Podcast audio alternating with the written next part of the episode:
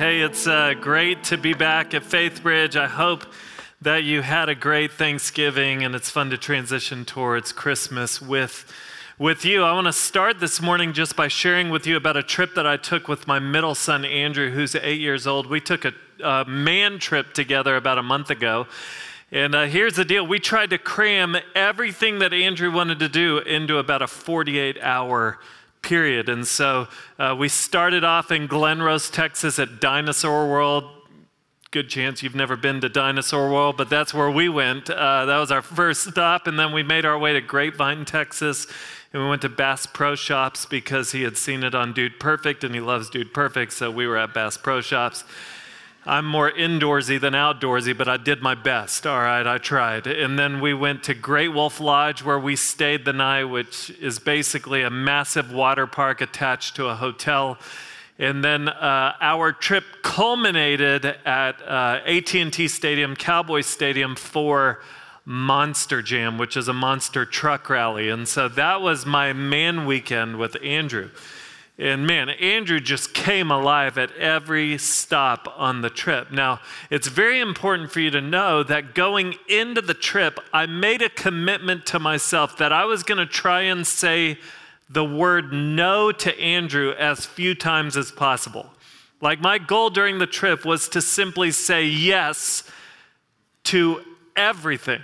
So, hey, Dad, can I get some cotton candy at Bass Pro Shops? I'm like, I didn't know that Bass Pro Shops was known for their cotton candy. We're probably the only people who have gone to Bass Pro Shops and only bought cotton candy, but if that's what you want, absolutely. Okay, Andrew, you see all of these amazing water slides. Oh, you just want to go and spray the people in the lazy river again? Sure, if that sounds good to you, let's go do that. You want to go back to the arcade, the overpriced arcade again? Great. I think that that's a great option. You want a fourth dessert for today? Yeah, you should definitely do that. That sounds like a great idea. Oh, you want the overpriced $25 t shirt from Monster Jam? Why wouldn't you want that? And why wouldn't I buy that for you? Yes, we are getting that t shirt. That was my goal throughout the trip was to never tell Andrew no. Well, we uh, finished Monster Jam, which was the climax of the trip. And we're walking out of Monster Jam, and I'm just going to be honest with you. At this point, I was I was all out of yeses. Like I was just my yeses got burned up inside of Monster Jam because we jo- dropped some serious cash in Monster Jam. I was already deep in at Monster Jam. We had gotten the $10 nachos that he didn't touch. We had gotten the $11 souvenir cup $11 for a cup, people. We got that. We got the $25 t-shirt for Monster Jam. We got the Dippin' Dots, which I don't I didn't even want to know how much they cost. I was just take my card. Just take it, run it. Don't tell me, just give it back and I'll see it in a month. But that that's where I was at at that point.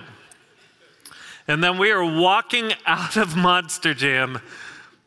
And there in the parking lot is a man with a cardboard box and he is selling toys out of his cardboard box. He's selling these little neon twirly things for I don't even know how much money.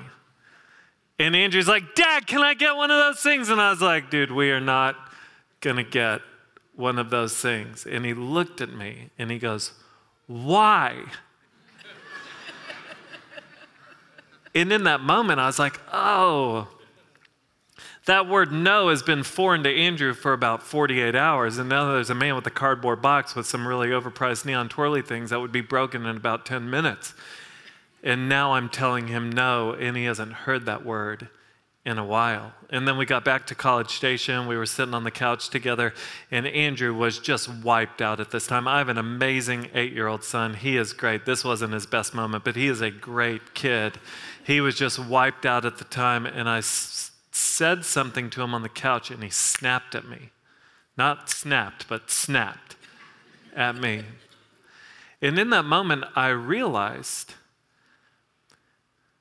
that I was reintroducing instruction and boundaries and accountability. And it was just a lot more fun when dad didn't know the word no.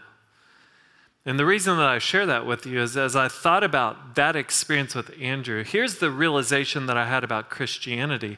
In our world today, Christianity has really become the unwelcomed father figure that is trying to introduce boundaries and instruction and accountability to a culture that is permanently on vacation. Like, I don't know if you realize that, but we live in a world, and Christianity is trying to introduce boundaries, instruction, and accountability to a culture that is permanently in love with the word yes. We don't know the word no. And so there has never been a greater time in our world for people to be empowered to be whoever they want to be and do whatever they want to do. Like we live in a culture that wants to say yes to everything. And so when Christianity shows up and seeks to introduce boundaries and instruction and accountability to a culture that doesn't want it, then the only word appropriate for describing Christianity is the word intolerant. And so I even share that with you this morning is I, I share that because today and next Sunday, I want to answer two difficult but very important questions. This morning, I want to answer the question what's up with, what's up with Christians being so intolerant? And then next Sunday, I want to answer the question what's up with Christianity being so exclusive? It's the question why do Christians think that Jesus is the only way? And so, if you're a guest here or like you're just in town visiting family and you're family was like, hey, let's go get brunch. And then they drove you to Faithbridge and you got tricked.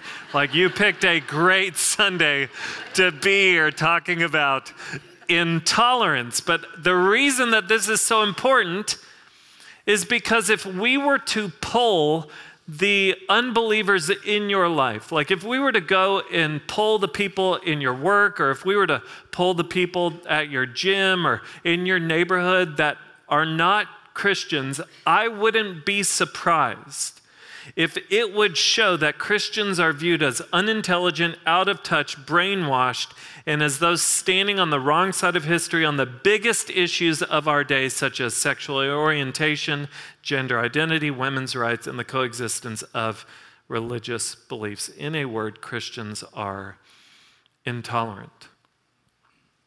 it's interesting. Um, the, the reason that this discussion needs to happen is because the word tolerance means something different now than it meant a decade ago. Like the definition of tolerance has changed. And so the reason I want to have this conversation is because we need to know if you're a follower of Jesus Christ, then you need to know what you're up against.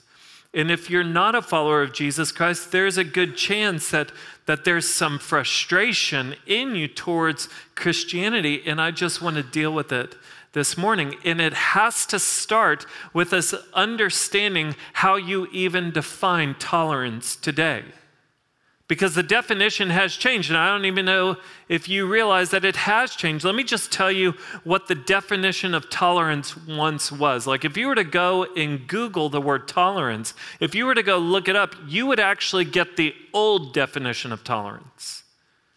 The old definition of tolerance is this, and this isn't my definition, this is not a Christian definition, this is just the definition of tolerance how it used to be defined. Tolerance would have been defined as a willingness to accept behavior and beliefs that are different from your own, even if you disagree with or disapprove of them. So that is very important for you to see that acceptance does not equal approval. Like it was possible at one point to be considered tolerant and to accept a person while still disapproving of in disagreeing with their beliefs or behavior. So, relationships could look like this. You could enter into a relationship with someone, and it could be the type of relationship where you say, Hey, I think I'm right and you're wrong, and you think you're right and you think I'm wrong. You know what? We could both be wrong here.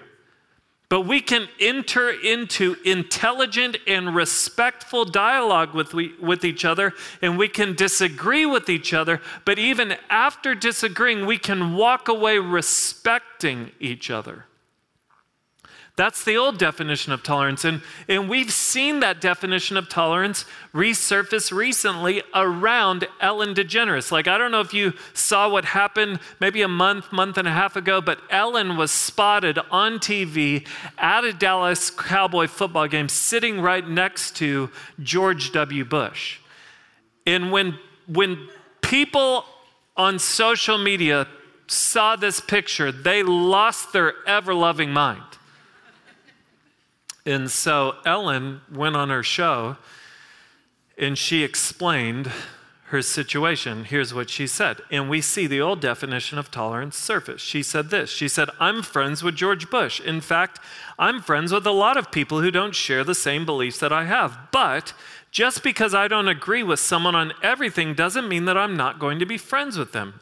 When I say be kind to one another, I don't only mean the people that think the same way that you do, I mean be kind to everyone. But the interesting thing is, if you were to go and look on Ellen's Twitter feed, she got roasted by people for her explanation of why she's friends with George W. Bush. Why? Because the definition of tolerance has changed. Here's how it's changed tolerance is no longer defined as acceptance, in which there can be disagreement or disapproval. Tolerance has moved from acceptance to approval and celebration. That's what tolerance is now. Tolerance is now acceptance and approval and celebration of all beliefs and behavior. So now relationships must look like this you're right and I'm right.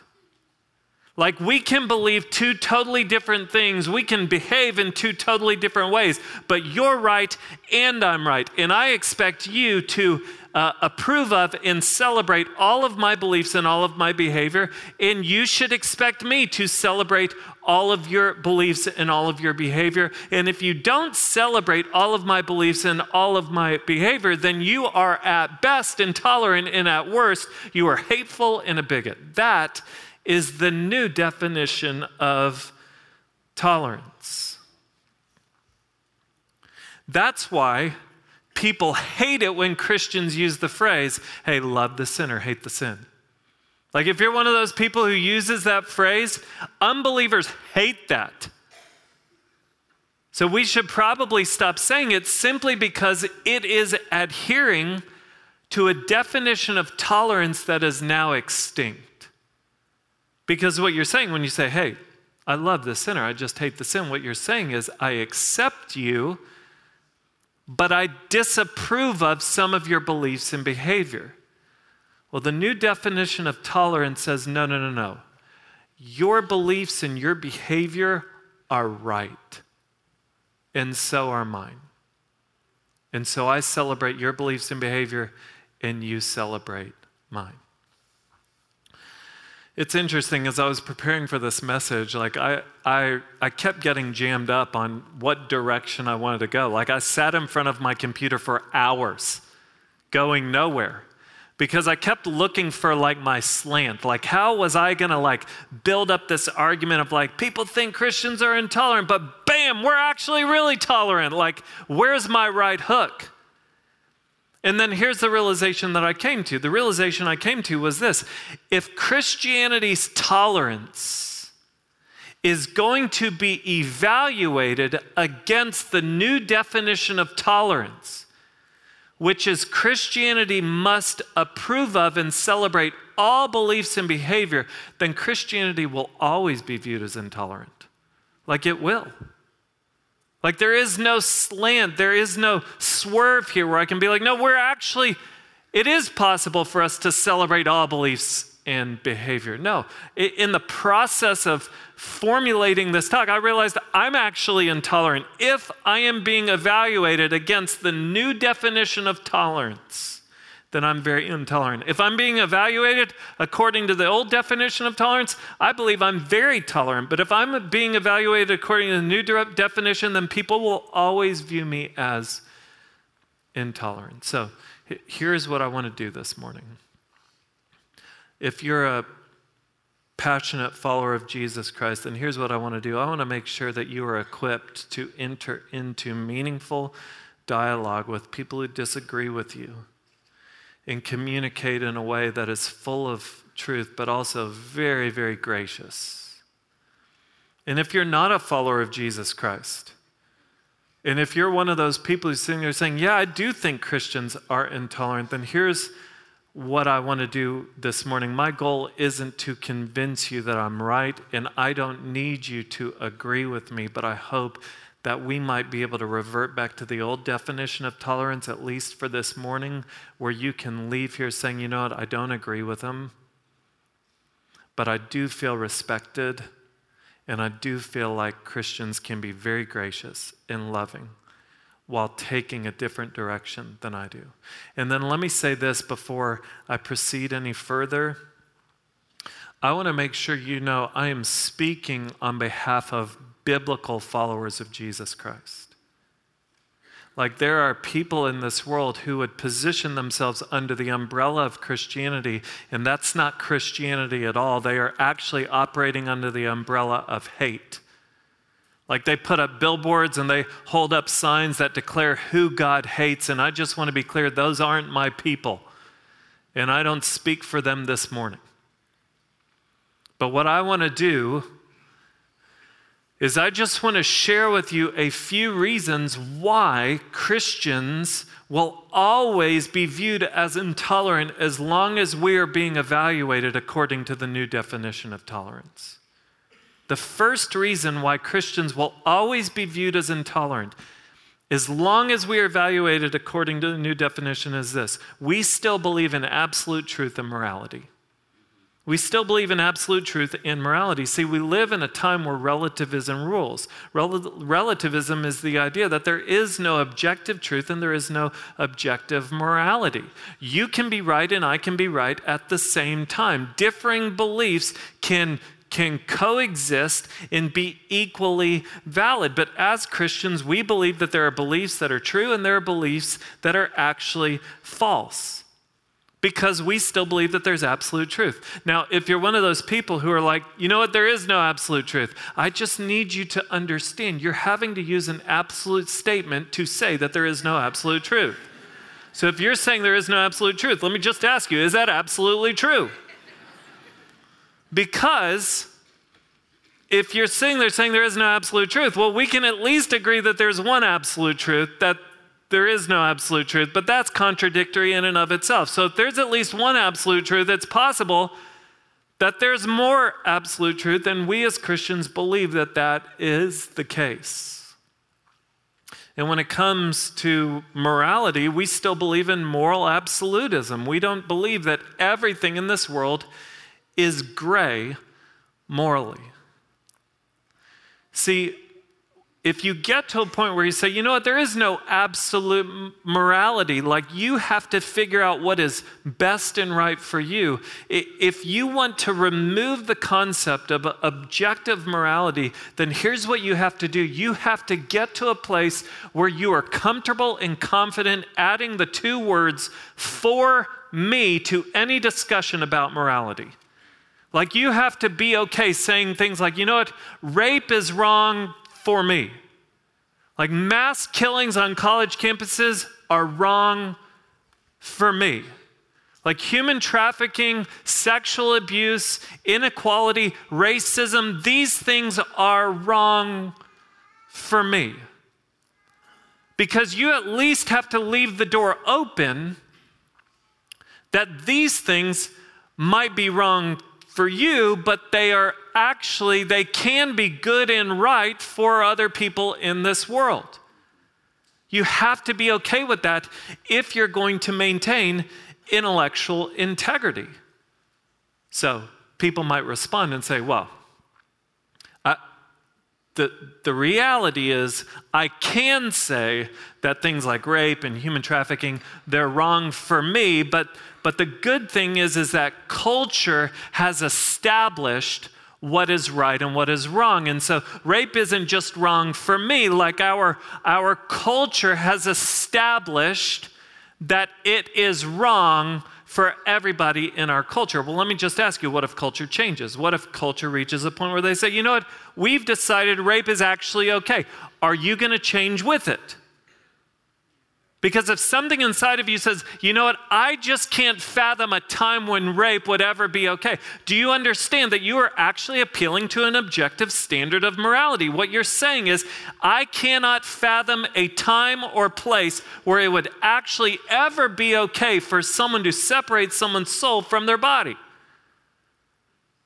See, you have to understand what is actually firing off in your soul because uh, truth and morality cannot be a buffet where you say, you know what, I, I really want to believe in subjective truth here, but when it comes to objective morality, I'm going to say no in this situation. It's not a buffet, it either is or it isn't. So if there's times in your life where, or to say, mass shootings are wrong and you don't feel comfortable adding the two words for me, like if there's something in you that's saying, you know what, I cannot fathom a time and place where mass shootings on a college campus could ever be good or right, what is happening is your soul is actually naturally and instinctively appealing to an objective standard that declares that every person in this world has inherent dignity and value and worth because they've been created in the image of God. That's actually what is happening in your soul, whether you want to realize it or not.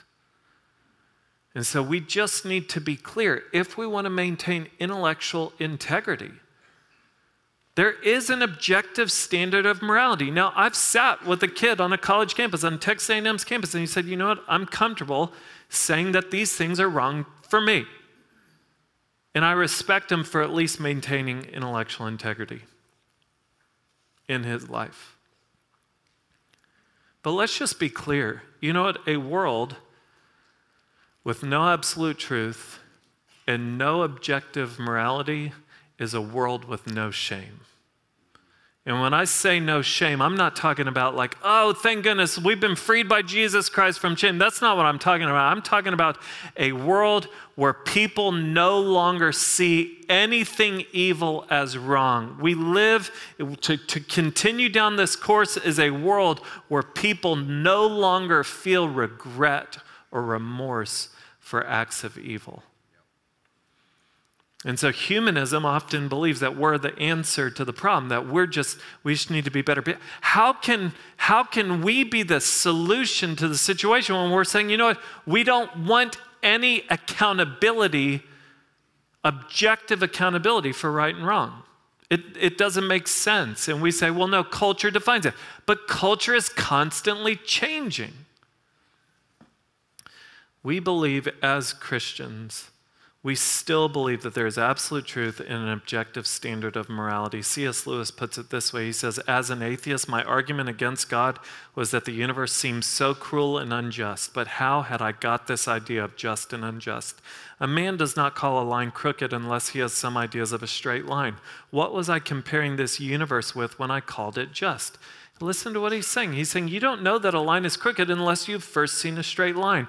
As Christians, we believe we've seen that straight line. God is that straight line. We know good and not good because God is the standard of good. When you open up the scriptures and you read Genesis 1, what do you see? You see God creating and defining what is good. You read Genesis 2, what do we see God say when he sees Adam in the garden isolated with no one? He says, It is not good for man to be alone. God is the one who has established what is good and what is not good.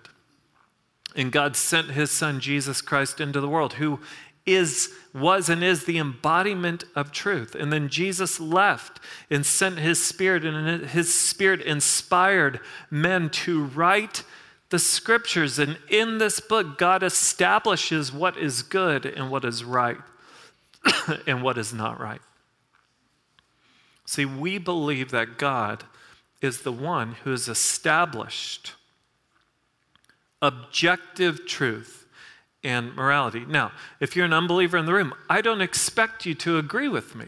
I just need you to know where we're coming from. We take this book very seriously. Here's the deal if God has spoken, wouldn't you want to hear what he has to say?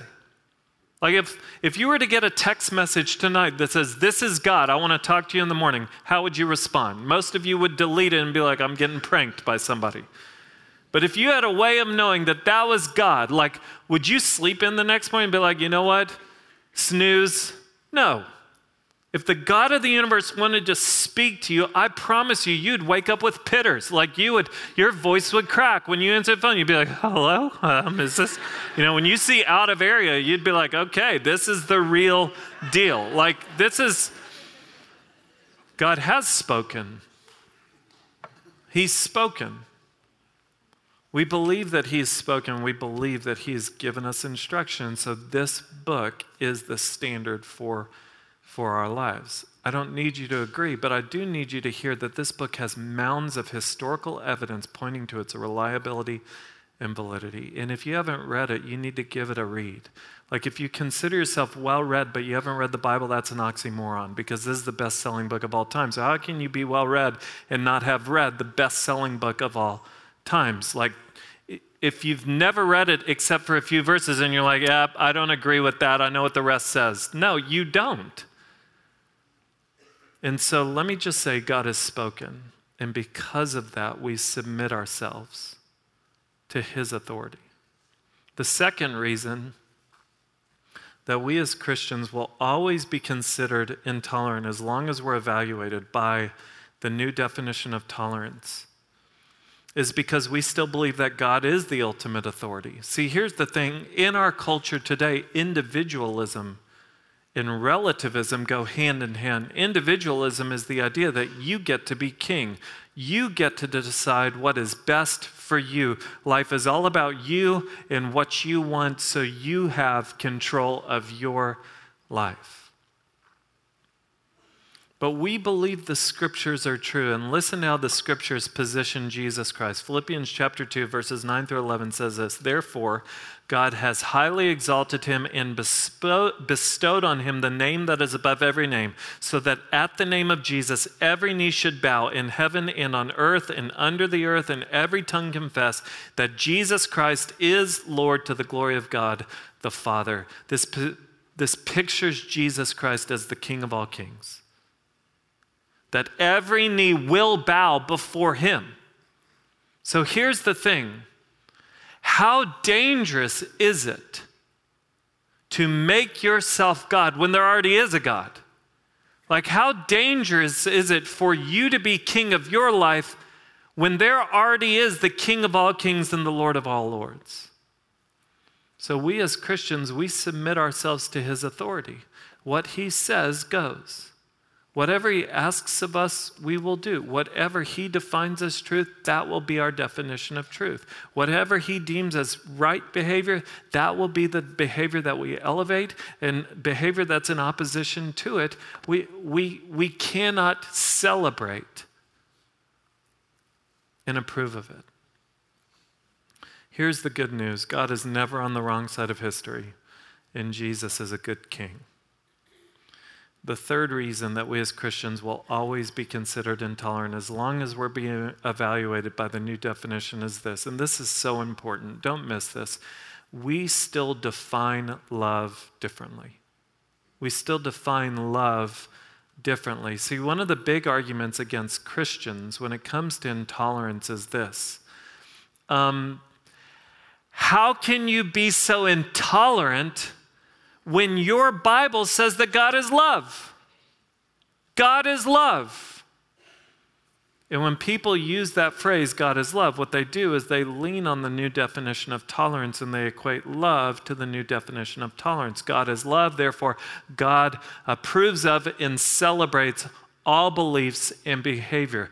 The, the only problem with that argument is that you are actually hijacking a verse from Scripture and you're removing it from the context in which it was written, and you're making the Bible say what you want it to say instead of what it actually says.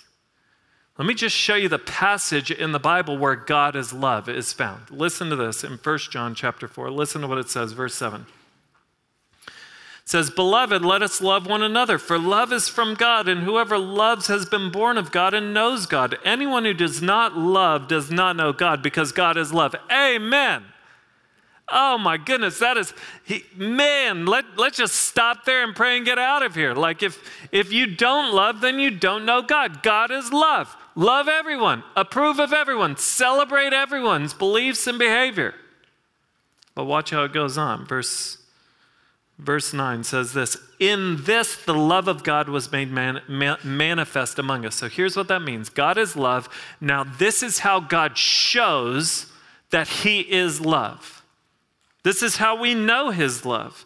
In this, the love of God was made manifest among us that God sent his only Son into the world so that we might live through him. This verse right here presupposes that we are people who are spiritually dead and need to be made alive. So that is why God had to leave heaven and come to earth in the person of Jesus Christ, because we are spiritually dead people in need of someone to bring us to life. Then it goes on and says this In this is love. So this is just spelling it out. God is love, and this is love. This is a clarifying statement of what love truly is. In this is love, not that we have loved God, but that He loved us and sent His Son to be the propitiation. That's a big word, impressive word that you take to lunch with your friends today and be like, Have you ever heard of the word propitiation? Clearly you haven't. Let me tell you what it is. You're going to impress a lot of people, but he sent his son to be the propitiation for our sins. Do you know what that word propitiation means? It means satisfaction, and it's referring to the wrath of God.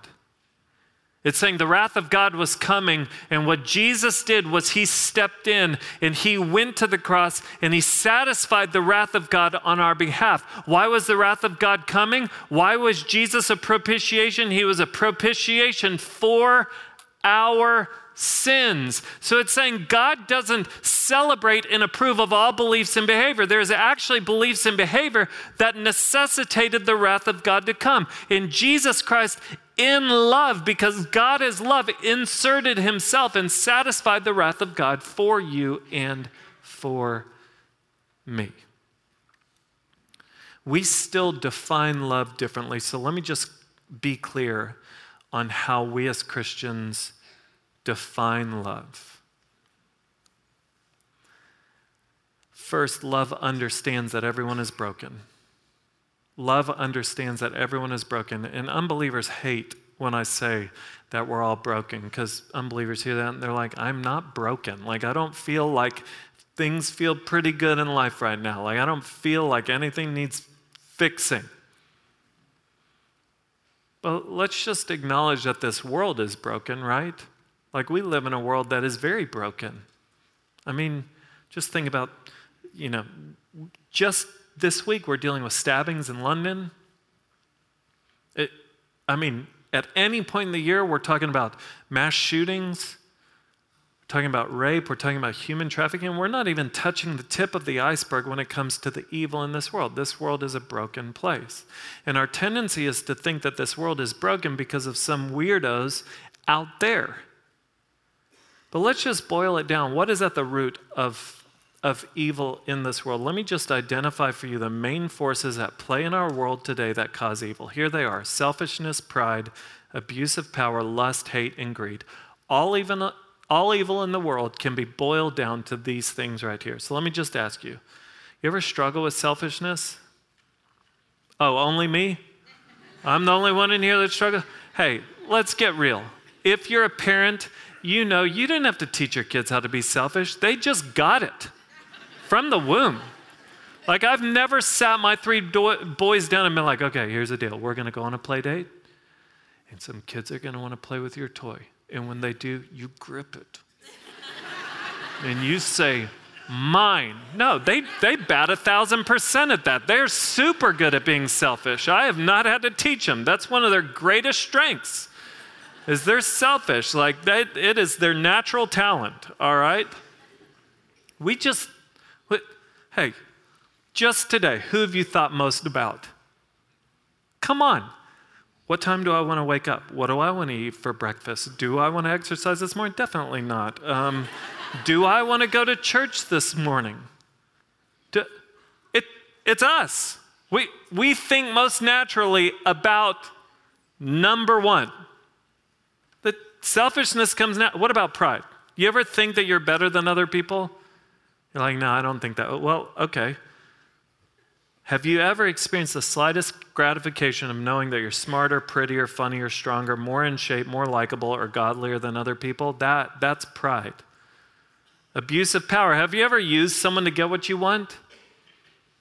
Lust. Do you ever look at pornography? Do you ever remove someone's humanity from them by just seeing them for their body parts? Greed. Have you ever been stingy with your money? And like Ken didn't ask me to insert this right here because of the whole legacy thing. Like, this is not that move right now. I'm just asking you. Like, have you ever kind of gripped your money too tight? Like, have you ever not? Eh, okay, when's the last time that you spent your money on someone other than yourself or your immediate family?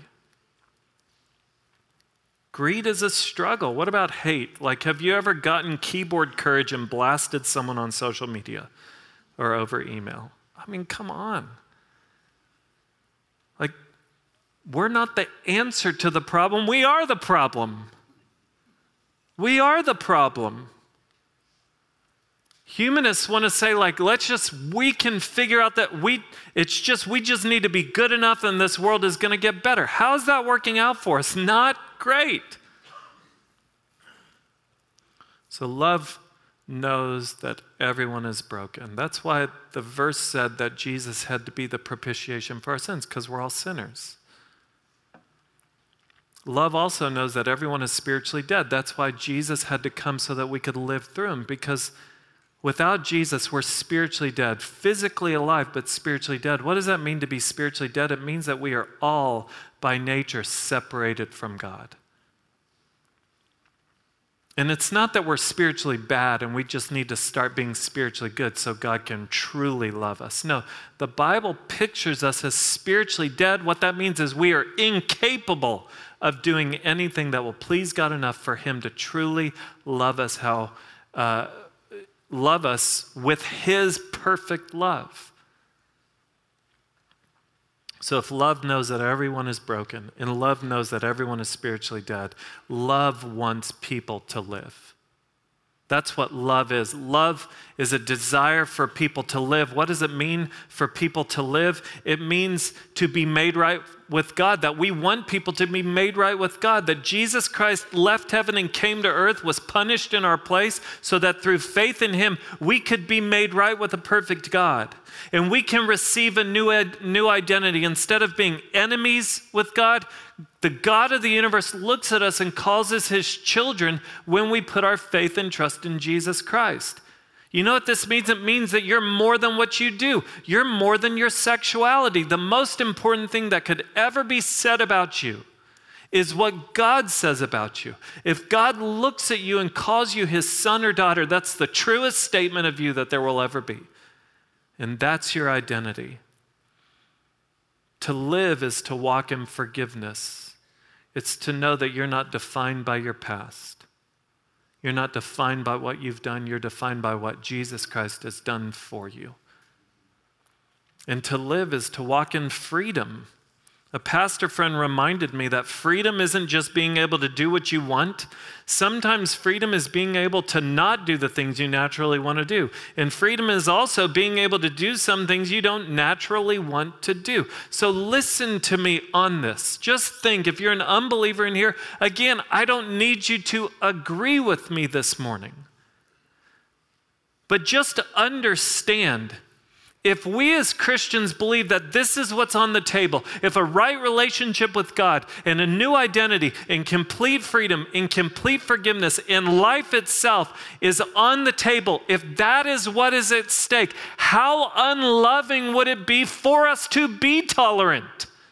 Like, how unloving would it be for us to celebrate and approve of all beliefs and behavior? If this is what is truly on the table, how unloving would that truly be? It reminds me of what Penn said in a, in a post once. Penn famous magician, Penn and Teller. He's an outspoken atheist, and after one of his shows, a Christian came up and gave him a copy of the New Testament. And uh, Penn Jillette was really moved by it, and so he just took a selfie video, and here's what he said in it. He said, I've always said, I don't respect people who don't proselytize. I don't respect them at all. If you believe that there is a heaven and a hell, and people could be going to hell or not getting eternal life, and you think that it's not really worth telling them this because it would make it socially awkward, and atheists who think people shouldn't proselytize and who say, just leave me alone and keep your religion to yourself. How much do you have to hate somebody to not proselytize? How much do you have to hate somebody to believe everlasting life is possible and not tell them that? I mean, if I believed beyond the shadow of a doubt that a truck was coming at you and you didn't believe that truck was bearing down on you, there's a certain point where I tackle you. And this is more important than that. This This is why, this is why we share Jesus. And this is why we still hold to objective truth and objective morality. That's why we still treasure this book and submit, submit ourselves to his leadership. And this is why we still have a different definition of love. Let me just close by just saying this whether you're a believer or unbeliever, our model is Jesus Christ. Our model is Jesus Christ. One of the most common emotions that Jesus felt was compassion. Jesus moved close to those whom society rejected. He pursued those who believed and behaved differently, but he didn't withdraw in judgment. He pursued in love. Jesus was able to love people without celebrating everything about him. The dead came to life with Jesus. People rejected Jesus, but with Jesus, the worst of sinners will be in heaven. So let me just close by saying this. If you're a passionate follower of Jesus Christ, what do you do with a message like this? Well, you evaluate your life. If your life looks more like hate than a Christ like love, you need to repent and even ask forgiveness of those whom you've been hateful towards. And if you're not a believer of Jesus Christ, what do you do with a message like this? Well, let me just say this how unfortunate would it be for you to walk out of here believing that God is still that unwelcome father figure seeking to invoke rules and instruction and boundaries and accountability to steal your joy when he's actually a perfectly he- he's a perfect heavenly father who gave his son to have you. And he's not trying to rip you off he's trying to set you free so, would you come? Let's pray together.